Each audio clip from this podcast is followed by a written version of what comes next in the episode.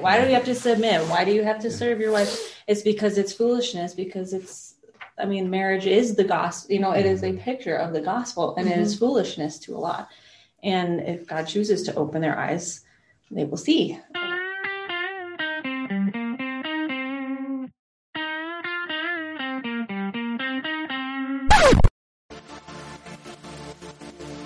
All right, welcome to the Blacktop Pulpit and Secret Women Stuff crossover episode. I am Andrew. I'm pastor of the Church of Sunsides here with one of our church members, Ken Duffy, and our wives who who are also church members here. And my wife Katie and Ken's wife Kathy. And uh, the reason we're doing a crossover episode is because uh, our our material kind of lined up. Talking about the sermon this morning and uh, what chapter two in the book you guys are are looking at? Cool, mm-hmm. cool. Well, what do you guys think of the sermon?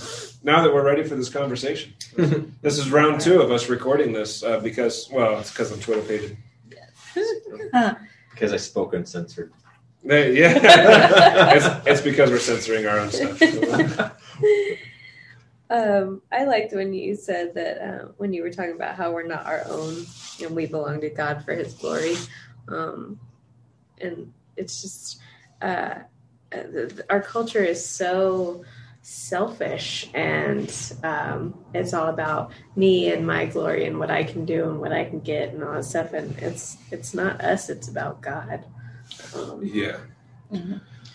yeah there's when you were talking about um, yeah this uh, along lines of the, the selfishness thing in the book that we were reading it went back into genesis and it was talking about um, like the breakdown of relationship like why did adam and eve cover themselves after um, they sinned? Was it because why were they ashamed if they didn't even know what shame was? And um, he goes into talking about uh, that adam was ha- felt shame. One of the reasons he felt shame was because he watched eve choose herself. So now he is feeling vulnerable because she made that first selfish choice where she decided that she is going to live herself now instead of God. And I thought that was um, that was interesting as far as the whole when you're looking at marriage and your relationship with God. Well, we don't choose we don't choose God. We do choose ourselves all the time, mm-hmm. and then He chooses to have that unconditional um, love for us. So I don't know. You can kind of see the. Mm-hmm. Yeah, well, it's amazing how God created human relationships to be a picture of of his relationship to his creation, mm-hmm. to his people.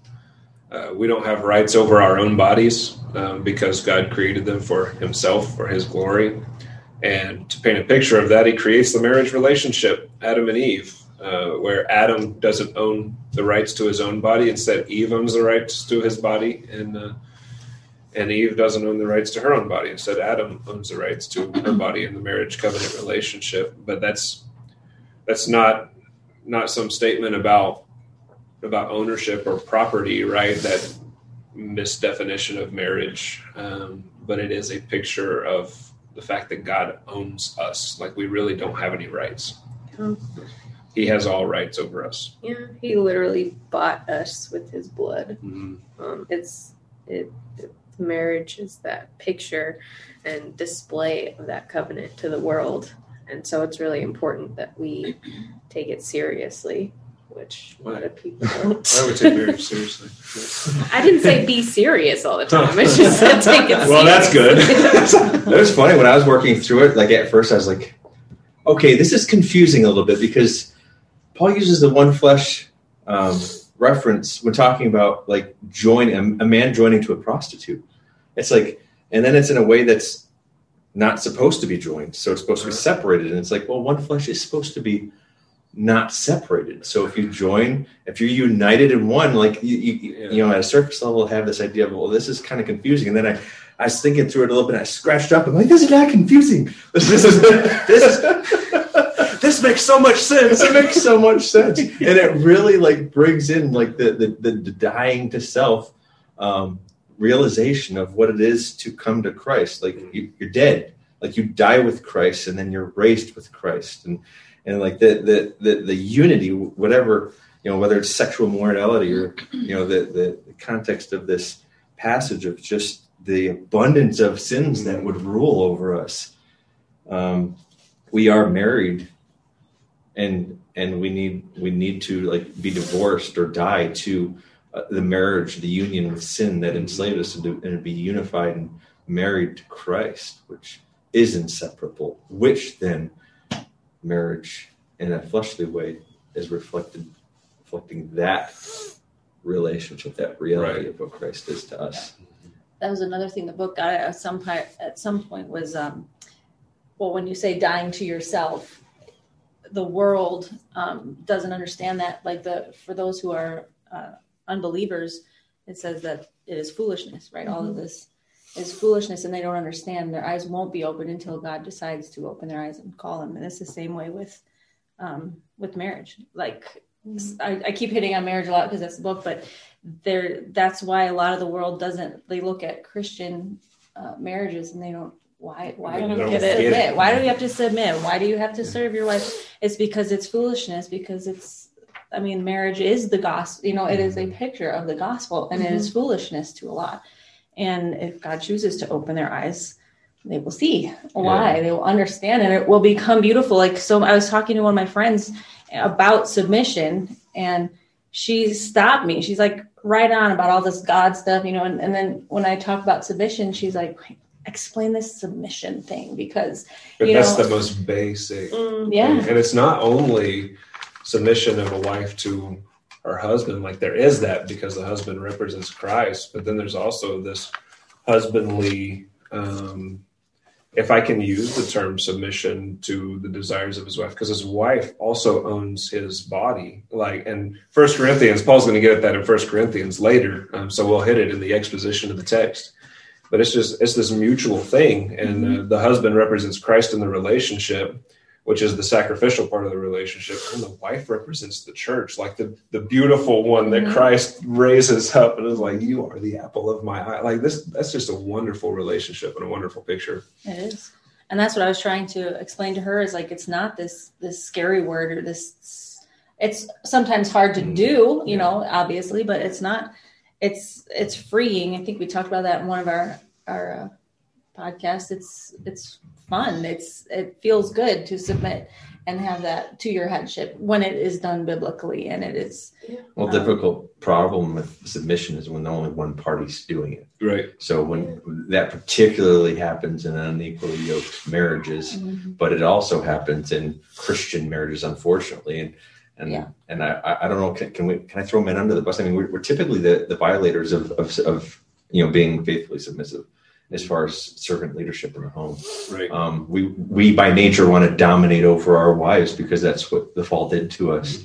Um, and and as men, we have to we have to rule over that sin of wanting to dominate and and then and then lead by loving and and and, and treasuring the, the gifts of our wives that, that well, God has given us as helpmates. Yeah, well, a proper definition of masculinity. Now, I haven't worked out like my definition of masculinity to its extent yet but i am i am confident that biblical masculinity means meek gravitas right? So a meekness yet a sternness within a servanthood at the same time and uh, such that even like we're talking about the text from today, even if somebody reviles you, right? That there's I'm, I'm enough of a man, I'm secure enough um, that that doesn't have to impact me like it impacts people of the world, people of the flesh.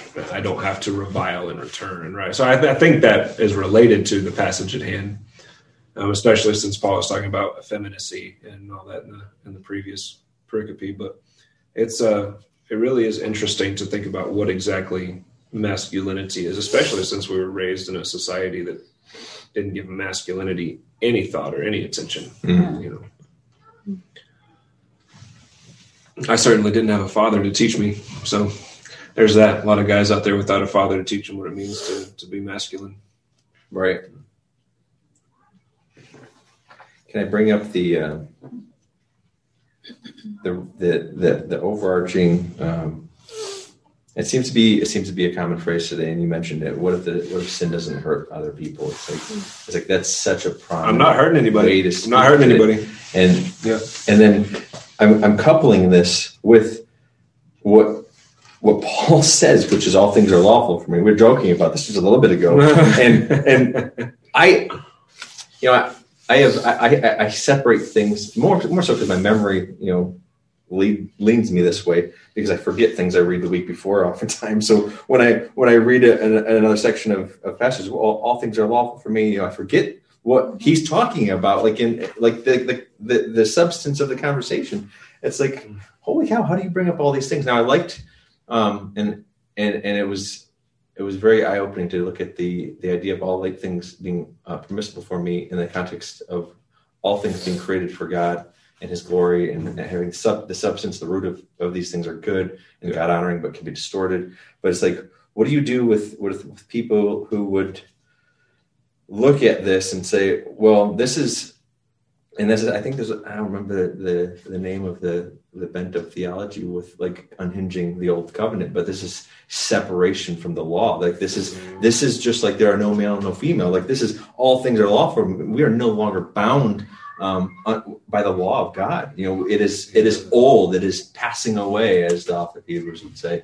You know, it's like, it's like now we live in this time where we're, we're, we're not bound by the law of God and then you get into the whole conversation of you know reconstructionism and stuff like that but just generally speaking um, this speaks to the law of god the eternal law of god and how uh, the old covenant um, keep forgetting your term for it. i like it though First covenant. the first covenant First and Um, second covenants. Yeah. um, doesn't pass away as jesus says Well- know, not, not a jot or tittle Not, yeah, not a jot or tittle. I love the King James language. That's awesome.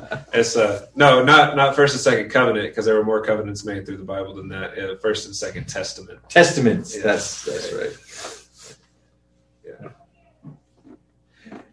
It's so important for us to uh, to realize that um, we are not unhitched from the Old Testament. Otherwise, Paul wouldn't classify all these things as sins, right? He does Mm. clearly classify them as sins in the Great previous point. passage, Yeah. right? why is it a sin Um, so if if somebody somebody unhitches from the Old Testament, he also becomes unhinged, yeah right?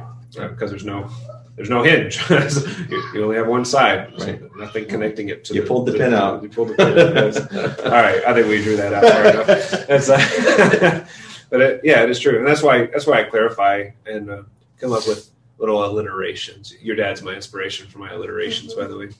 Alliterate all the things. Yeah, all the things. uh, uh, liberty is not license. Yeah.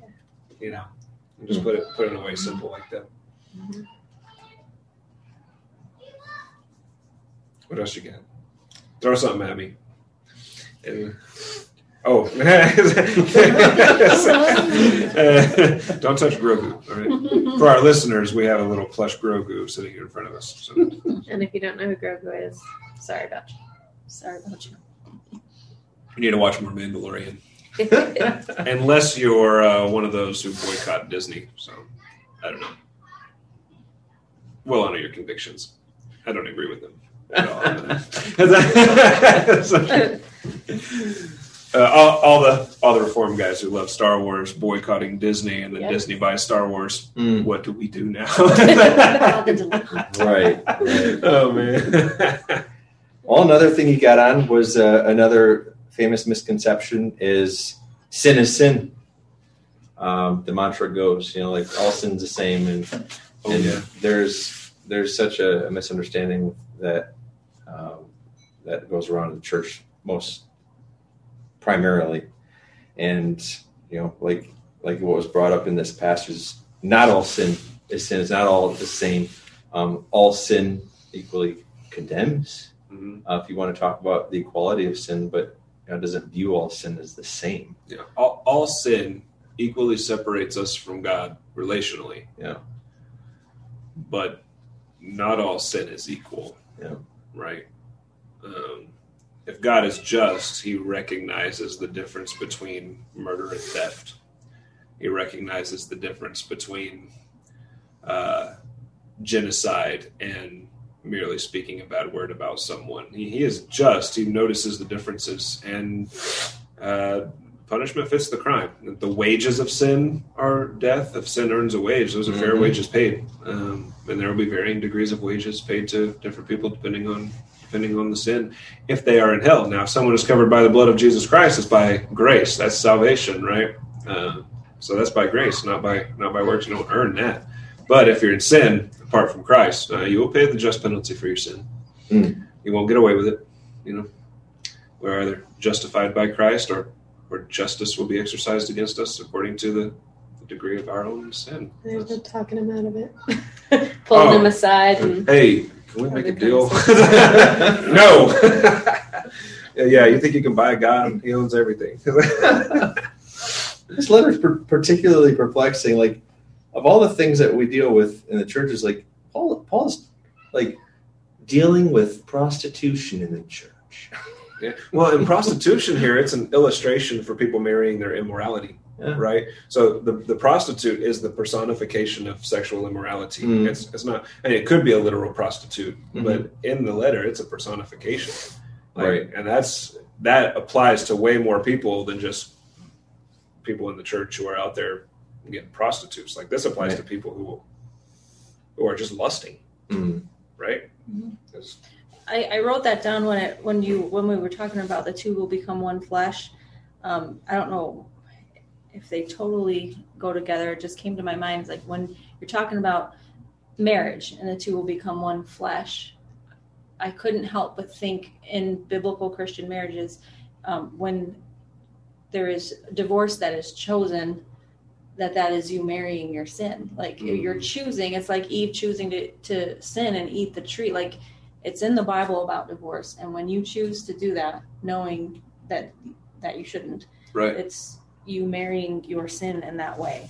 And in, if you choose to stay with your spouse and work through it, you are choosing Christ. That you are marrying Christ. Yeah, there is no problem in marriage that cannot be overcome in Christ. Mhm. None.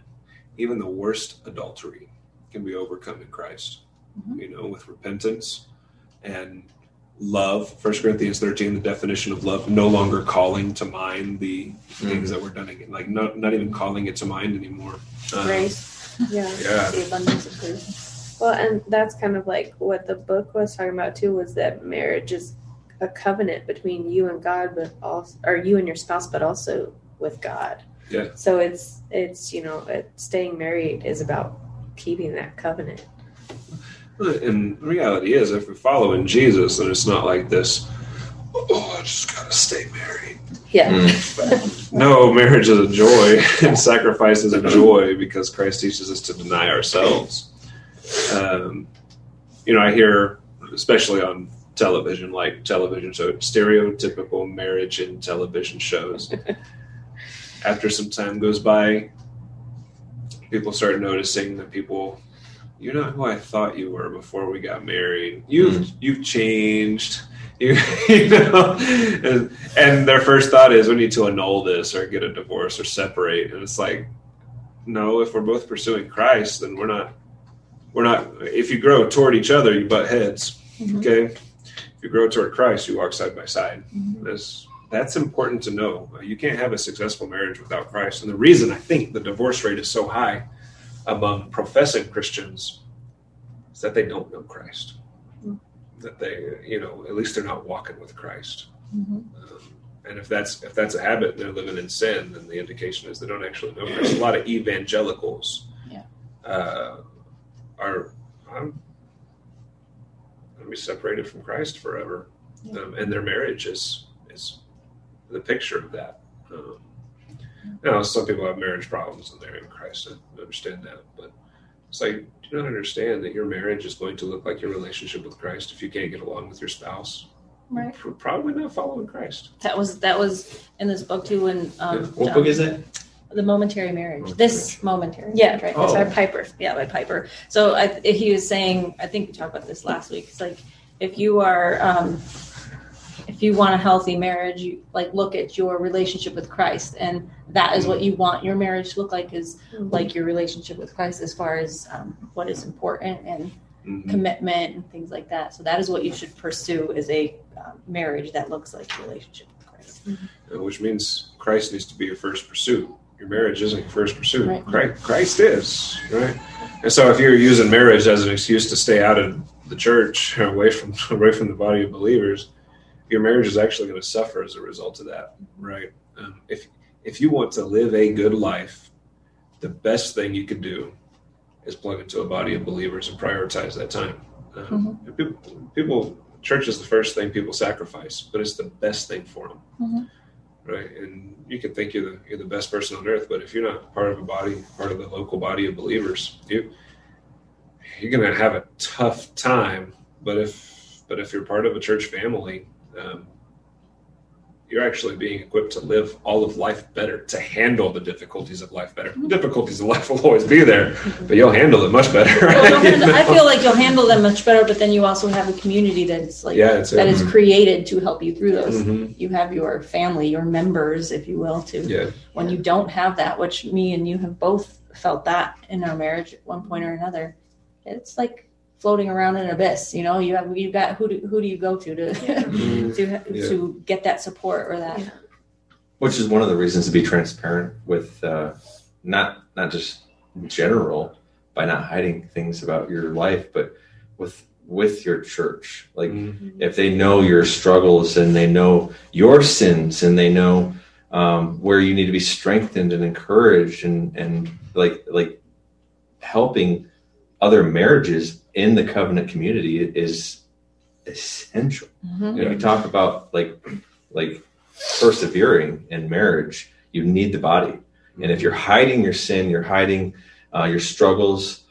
One of the you talk about John Piper. I I have learned um, one of the reasons I, I tell Kate I'm an open book now because if, if someone asks me about my life, Mhm. like I learned from him. It's like my role model in the area of marriage because because he he is encouraging in a way that is transparent. Like usually, especially with a renowned pastor like John Piper, you know, like can't be imperfect, you know, because pastors are just these holy people. And like he talks about the brokenness of his life and his marriage and the, the, the deep rivets they get into over the years. And and like I see that, I'm like, man, and, and I've reflected that, and I I have likewise, you know, modeled him and helped so many people because so many people think that marriage is just this blissful like like if you do it right you know it's wonderful and and and everything's good and hunky-dory. It's like you talk about like the, the really difficult the sanctifying purposes that god has in marriage.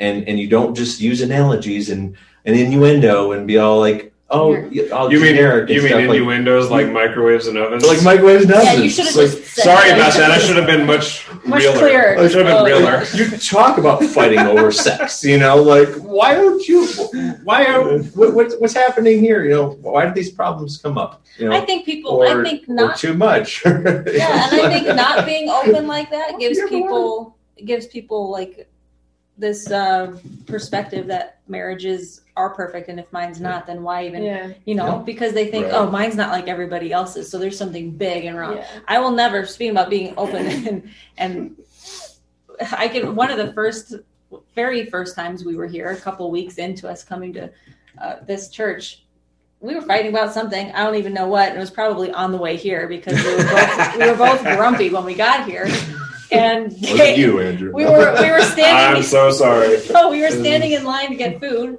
and Gail walks right up to the both of us and says, "What's wrong? Are you two okay?" And we were both like, totally fine "Yeah, I don't, I no, don't we're not supposed to say that no, I don't think we said totally fine. I think we just said like, we'll be fine or something. But to me, it was like, in all of my church history going, and I grew up in the church and Yeah. stuff.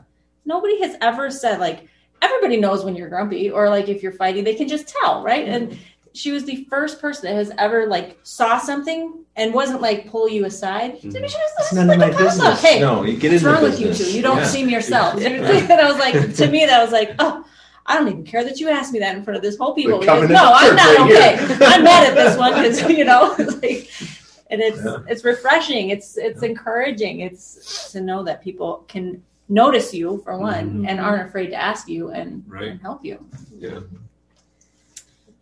Yeah, we need the- uh, a note on um, the marriage relationship and why people get married. Uh, like people are quick to create problems if they're not happy or their expectations aren't being met.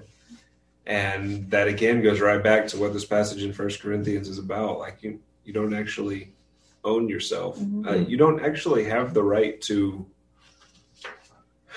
pursue your own happiness by a relationship because that that means you're taking advantage of somebody else. You're using them for your own happiness. Um, no, uh, Christ demands we deny ourselves, take up our crosses, and follow Him. And there's a joy that comes along with that. I can't I can't explain it. Like I'm happier doing that than just pursuing my own happiness, right?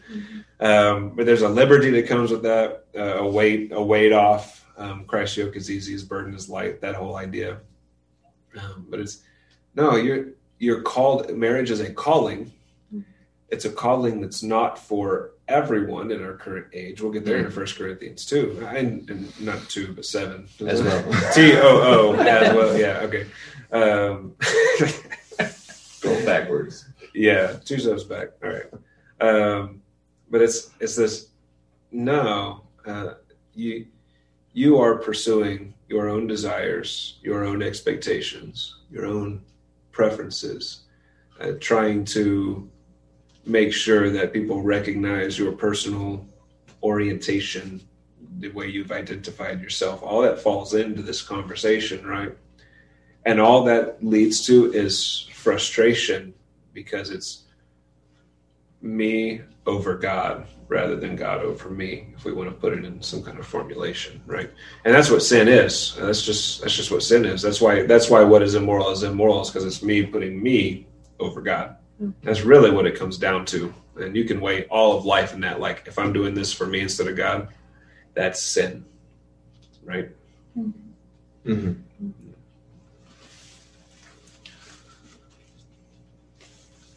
You just mark something out. What'd you mark out, bro? just curious. I got to fill the silence. One thing that I, I think is really important is when you do talk about um, sexuality in a godly way and how that looks in a marriage relationship, especially in church, because a lot of churches don't talk about it. And a lot of people that grow up in churches that don't talk about it have lots of issues with that because they don't they didn't learn like what that looks like in a godly um, context you know just i have several friends that grew up in churches where it was taught um, sex is evil Mm. and so we don't talk about it and we don't do and it's like okay teach them what it means like in a godly Mhm. way you know Purity culture. it's not just purity culture. It's in the Catholic churches. Yeah. Um, so purity culture, the whole, and this was, I went to a public school, a very conservative public school, uh, redneck public school, Elgin, Oklahoma. When I was in public school, all the guys had shotguns in their trucks and it was perfectly fine. Guess what? Nobody got shot. That's because we all t- took our guns to school. all right. And we all carried our pocket, big old pocket knives right there. Nice. You know, all right. So that's Elgin, Oklahoma. Howdy. All right. So purity culture. Lady comes in, does the whole mixing glass thing. You know this illustration, right? Does the whole mixing Mhm. glass thing, and the water turns mucky. It's like this is what your life looks like if you have more than one sex partner in your life. Make a purity pledge today. You know that sort of thing. Signing the papers, purity pledge. Guess what? In youth group, it happened too. Purity pledge. Going to sign the paper. I'm going to, I'm going to be pure my whole life. You know how many people Mm. stay pure? Mm. No. You look. You tell people, don't do this. You're dogmatic about it. You don't talk about it other than that because it's too awkward. Uh, You raise your children just saying, nope, no sex, no dating, not Right. you're 35. What's going to happen? You're gonna have sex. Date, date, date, date, date, Before the 35. Before the 35, yes. No, um, when God gives a good gift, we we celebrate that. In in Christian households, we we celebrate that. And the church dropped the ball on this in the previous generation, Mhm. right? Uh, they didn't celebrate human sexuality. Um, they didn't celebrate ovens and microwaves.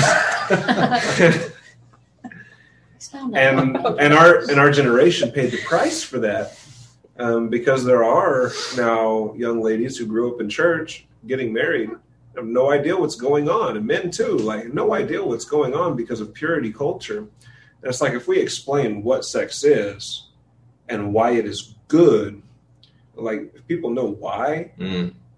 less likely to abuse that, right? It's, it's like like alcohol, right?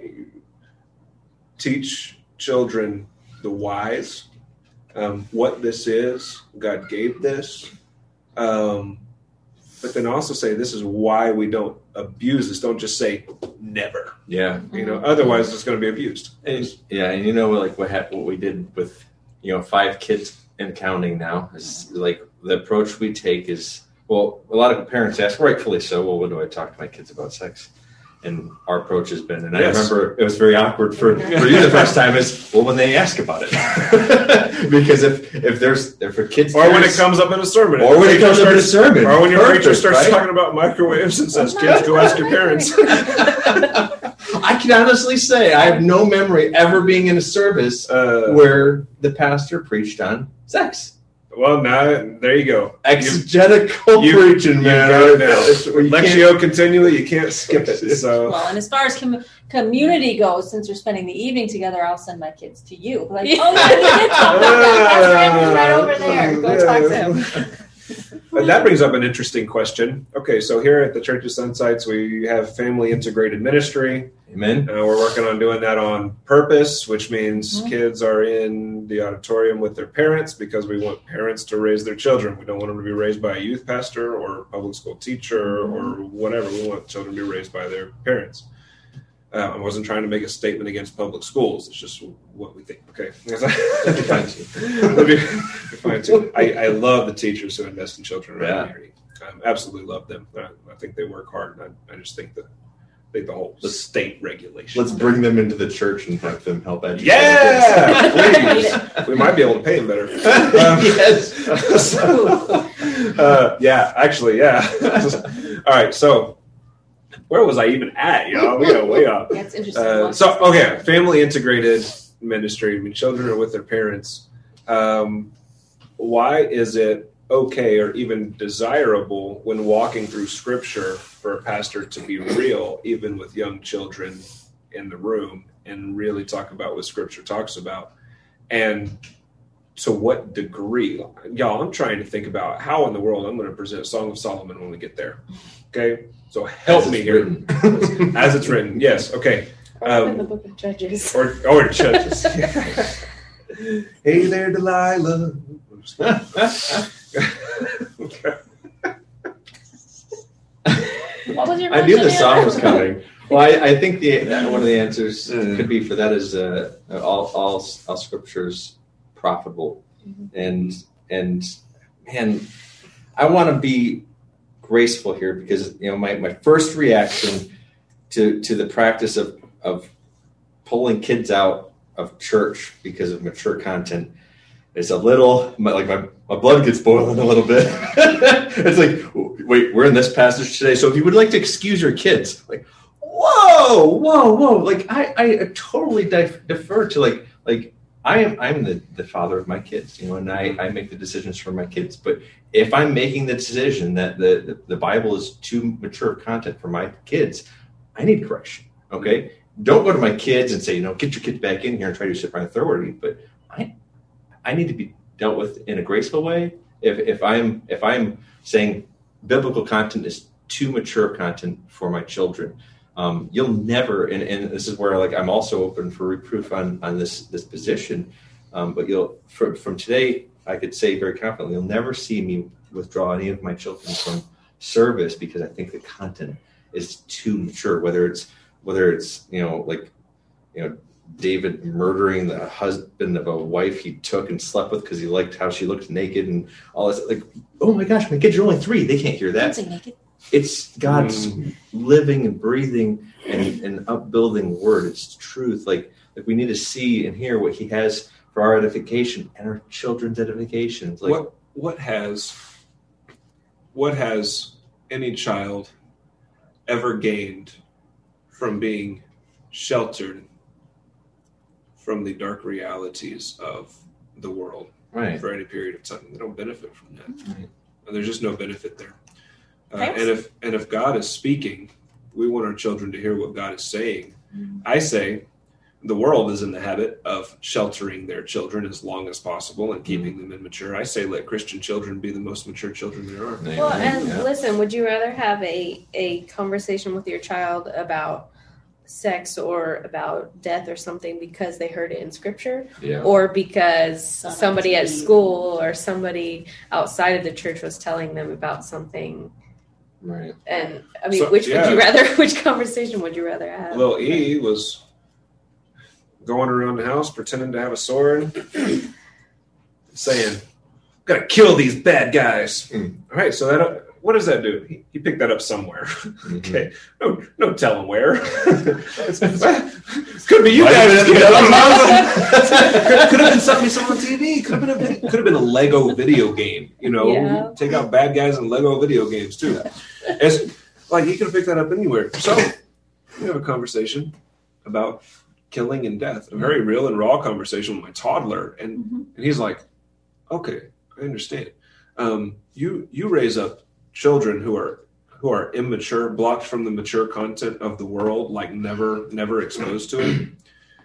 That's when you get people who don't know how to process emotions." People who suffer some hardship in school and then go shoot the place up. Like this is where the Yep. problem is. It's in the family. It's in a Mhm. failure to raise our children Mhm. um, barring you know psychopathy you know Mhm. um, but that elijah walked out we were in georgia and elijah walked out the front door and there was a dead bird there he goes dad why isn't that bird moving well we had a conversation right there next to the corpse a conversation about death like son this is death this is a real thing he said that's sad i said yes it is and i shared the gospel with my with my son at that Mhm. point how old is he he was like he's three it was three at that point too. Yeah, Mm. it wasn't that long ago then. Mm. So we we had a conversation about that, and I said, "Would you like to help me take care of this bird?" And he said, "Yeah." So together we moved it to the to the trash can, you know, and, and I got to share the gospel with him. Like, there's a reason death exists like this, and uh, like you don't. You don't Shelter your children too much. No, there might be some things to shelter them from at some points in time, but don't shelter them too much. They'll be immature. They won't know how to process emotions and that's how we get the the generation that we have right now, which I'm Yeah. very disappointed in. Right. So well and with that you know you teach them discernment too like you don't shelter them away but you also teach them hey you probably shouldn't look at this stuff it's out there Mhm. but yeah, teaching them discernment as well It's also why homeschool homeschoolers typically get a bad rap for being sheltered because prior generation is Yeah. guilty of that. did Right, did that a lot, yeah. but but again, if if if, if you just you know allow your mind to be transformed and Mhm. conform to Christ, you know, the, and, and let our thinking be changed into how it should be, we wouldn't we wouldn't live that way. And it, it's perplexing that an entire generation did that, but it's also encouraging to know one generation we we swoop right back in, and, and we have mature and Bible believing children that aren't going off and and being woke and you know like right, abandoning the church and all this stuff. yeah, and and you have now a revival of homeschooling, Yeah, uh, which is which is great to see. Um, it's great to see parents interested in raising their own children again.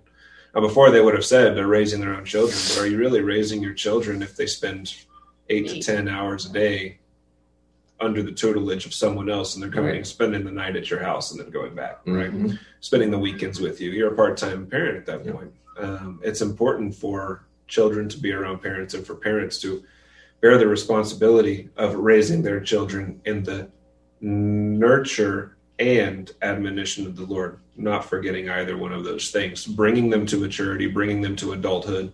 Um, and honestly, y'all, um, if we are doing this thing biblically and partnering with other homeschooling parents or, you know, whatever we do, and being sure we raise mature children in the faith, they're going to be way more intelligent than Mhm. people being raised in worldly schools. Which is, it's just the way it's going to be.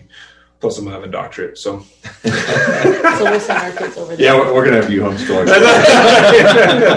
Is that le- is that is that okay? in- in- in church? oh man. as long as it's for a smaller portion of Yeah, time. I just I just hate that the world wages such a war against homeschooling, Right. Because Well, it's so beneficial. because they Oh, know yeah, what they're it ta- produces. it away. Well, mm-hmm. it if- produces world changers, bro. Yeah, Like, right, and that's why the world hates it. When you when you have like you've seen regimes try to take over populations with this. the this first approach. thing they do is It- school. you take the kids because if you get the kids, you get an entire generation of people, Yeah. and and even the secular like like dominating you know leaders of of, of different.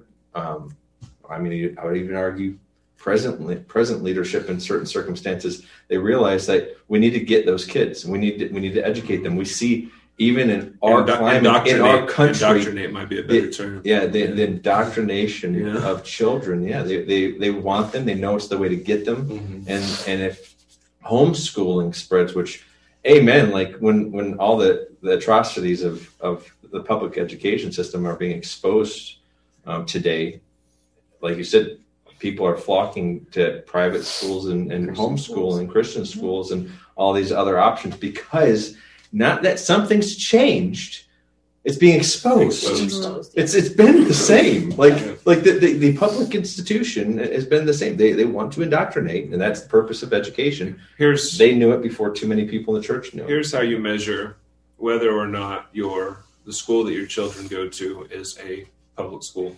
Okay. Is it funded by the public? Is it run by the public? Those people in your Mhm. society are the programs developed by your own society, the public, uh, and are uh, the worldview being taught in that school? Is it the worldview present in your community, the public worldview there in your community? If not, on any of those points, the school your children go to is not a public school. If the state is handing the school the worldview, if the state is handing the school the curriculum, if the state is handing the school how it should do lunch, if the state is handing the school anything, if the state is funding the school, that is a state school, not a public school. Right. And my friends, we have the new imperial cult on our hands. I think that's the majority of the schools now. I, Anyway. I think so, yeah. And and again, like I have to clarify, I love public school teachers. Mhm. The teachers are awesome, um, but the teachers do not have the freedom to teach. They do not have the freedom to to teach worldview, which is the basis of any education is worldview. They Mhm. have to teach the worldview of the state, um, and that's uh, every school is religious. You can't separate religion out from it. Any Right. attempt to try is just introducing a new state religion, and that's that's that's the angst I have about public schools. A public school done right is more like a homeschooling co-op. so, Yeah. Yeah. Anyway, that was off topic. Was it though? Was it though? Back to Mary. I mean, one of one of the things you talked about was uh, that we propagate his image through reproduction. uh, yeah. So there it is. It's it's there somewhere. you can fish for that with a hook, not a net. Because if you use a net, you'll catch everything. or a spear might be better because then you can see your target. So, all right, never mind. What, what, what else I got? We got a few minutes left here. I feel like I've been talking too much. Why don't we submit to the ladies? Well, I guess I mean just some of the thoughts that I had that I didn't get out was when you say what is like beneficial for your kids being in in church and learning from it. I feel like um, if you shelter your kids from, I feel also like at, at at each age, each kid is going to pull. You could teach the same sermon to No, get something different. they're going to get something different. So my my four year old is going to, you know, he's he's going to hear you say like in First Samuel when was it Saul peeing in the in the cave. That's what he looked up. and looked at me, you know, where where Andrew picked something else up about like he killed or you know whatever he you know they pick up on different things according It takes to their longer to maturity. bake a Like, cake in the oven than the microwave. are we back to this like the microwave oven thing? Our minds have never gotten off of it, dear. Oh my. you know, people would have to watch the sermon to understand the microwave oven. So I hope they do. I hope they do. No, it's it's really funny because when I said it, my immediate thought was, did I really just say that? Yes, you It- did. It was not in my was notes. Yeah, I- you should have seen. Some, I don't remember who it was, but they were like,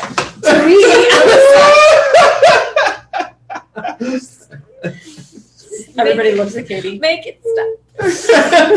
Uh, that's funny. and then we get to blacktop. Just keep it going. talking Yeah. about being open books, like it's about as open book as you get. Yeah. I do think that kids, the the parents that shelter their kids, even Christian ones, um, it shows. I just was thinking of a little girl that we used to know who came over one time, and somehow, do you remember this? I do. somehow, sin came up, and we were just ta- like, it wasn't. We were nothing was happening, but we were just talking about sin, and and Ken made some comment about we we've all sinned, and she said, "No, I haven't." And then she was probably what at this time, eight or nine these are church going family, like a church mm-hmm. going family. And no, no. And Ken's like, you've never lied? No, I have. You've never There you go. There. You know, I mean, and so, so she got so upset that she didn't want to say she sinned that she started crying. And I was like, Blew up, man. you know, but I'm like, oh crap. What did I do? you can be too sheltered. Like you can be. You don't want to tell your little baby that you're a sinner. Man, Yeah. we tell our kids all the time. Is you're, a- That's you're a such an sinner. injustice of Born in sin. Grown ups to, to tell children they're not. J- J- Sinners. J.C. Ryle in his book is like, all children are the same, little sinners. Yes. And it's like, And it's good and right to tell them that. Yeah, I want them to understand sin Right. so early that we can get the gospel into them and they'll understand it. You know, if you're if you're Right. ten years old and you think you've never sinned, Mm. like The thing is, you're so sheltered, you're going to step out anywhere and Fall. you're going to be overwhelmed and lost, confused. mm, you have to be mature before exiting your parents' house. Mhm. Like eh, being exposed to everything the world is going to expose you to before you leave your parents' house. Mhm. Well, that, and then if you go to a secular college, you have professors that will challenge your faith at every point. And if you don't have that foundation or you didn't grow up learning about that, you're going to be like, okay, what, what do I do now? Like, what, Mhm. what do I That's why we take do a classical approach to our child's education. Mm-hmm. Teach them philosophy and science. Like we're going to teach them stuff in the home, but not. We're going to do better than the schools for Mm. sure. Um, yeah, you got, you got to teach them that stuff. And if if they're never challenged while they're in the home, they won't know how to be challenged outside of the home. It's good to be challenged, Mm. but you got to know not just you can't just know just knowing catechisms isn't enough. You, have, you actually have to know how to think, how to reason. Mhm. And we've got to teach our children how to reason, something the public school does not do, Mhm. by the way. And that goes back to the the sexuality too. Like you have to teach them what that looks like, um, model a, a good example to them. Oh, because if the state teaches your children sexuality, My goodness. You're, yeah, it's gonna be well, there are so many, so many definitions to sexuality now that Mhm. it virtually doesn't doesn't matter. Doesn't make any sense. Do you realize how many cases are, are going to increase of like sexual abuse in public schools now? Like with with like worldview has implications, and and and the depth of the exaltation of the depravity of the type of worldview that's being adopted in sexuality today is going to produce just countless cases of abuse and sexual morality in the school system. Like it's already bad, but now it's going to be like, well, um, you know, who are you? You know, I, I identify as this, or or, or who, who says this age, or um, it's it's it wasn't you know abuse because it's consensual. And who are you to deprive somebody of of what they desire? You know, because as we're teaching them, you know, it's like it's like you're not wrong for your feelings. You are what you are. I was born to desire young young children, or I was born to to, to want to force myself onto young women. Like like what is your what is your sin that that is okay because you were born that way?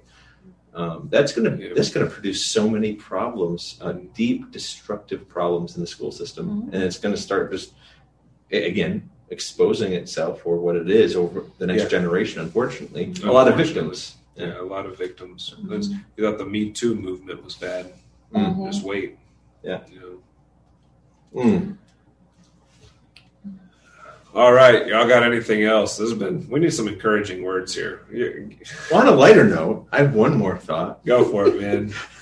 I'm such a foodie that Paul really struck a chord with me on. All right, yes. So I I know you explained it, you preached on it, but I, I can tell you this one's going to stick with me for the week because I'm going to be. I know there's something here or there's more here. This isn't like a a read pass. Okay, understand it's over. Food for the stomach as the body is for the Lord. Like there is Oh, there is such riches there Yep. that I, I I know I haven't begun to grill or smoke. There you go. Yeah, it's pretty close. It's close. Uh, but but that that that that is that's typical for Paul to come up with such great uh, references there to to to to, to strike a chord. Yeah, now you mentioned something during our Revelation study that uh, Mhm. because the food and stomach will will perish because God will do away with them both. Um, does that mean that there won't be any food in heaven? Does that mean we won't have stomachs in heaven? Mm. And I, I don't Mm. think so. All right, I just want to clarify on this um, because that passing away refers to the the disintegration of this current body, this body that is in sin. Uh, I believe that the body there will be a glorified body. And if God created us in the beginning with the stomach, the glorified body, the resurrected body, will probably also have a stomach. Uh, not not to need food for sustenance, Enjoy it.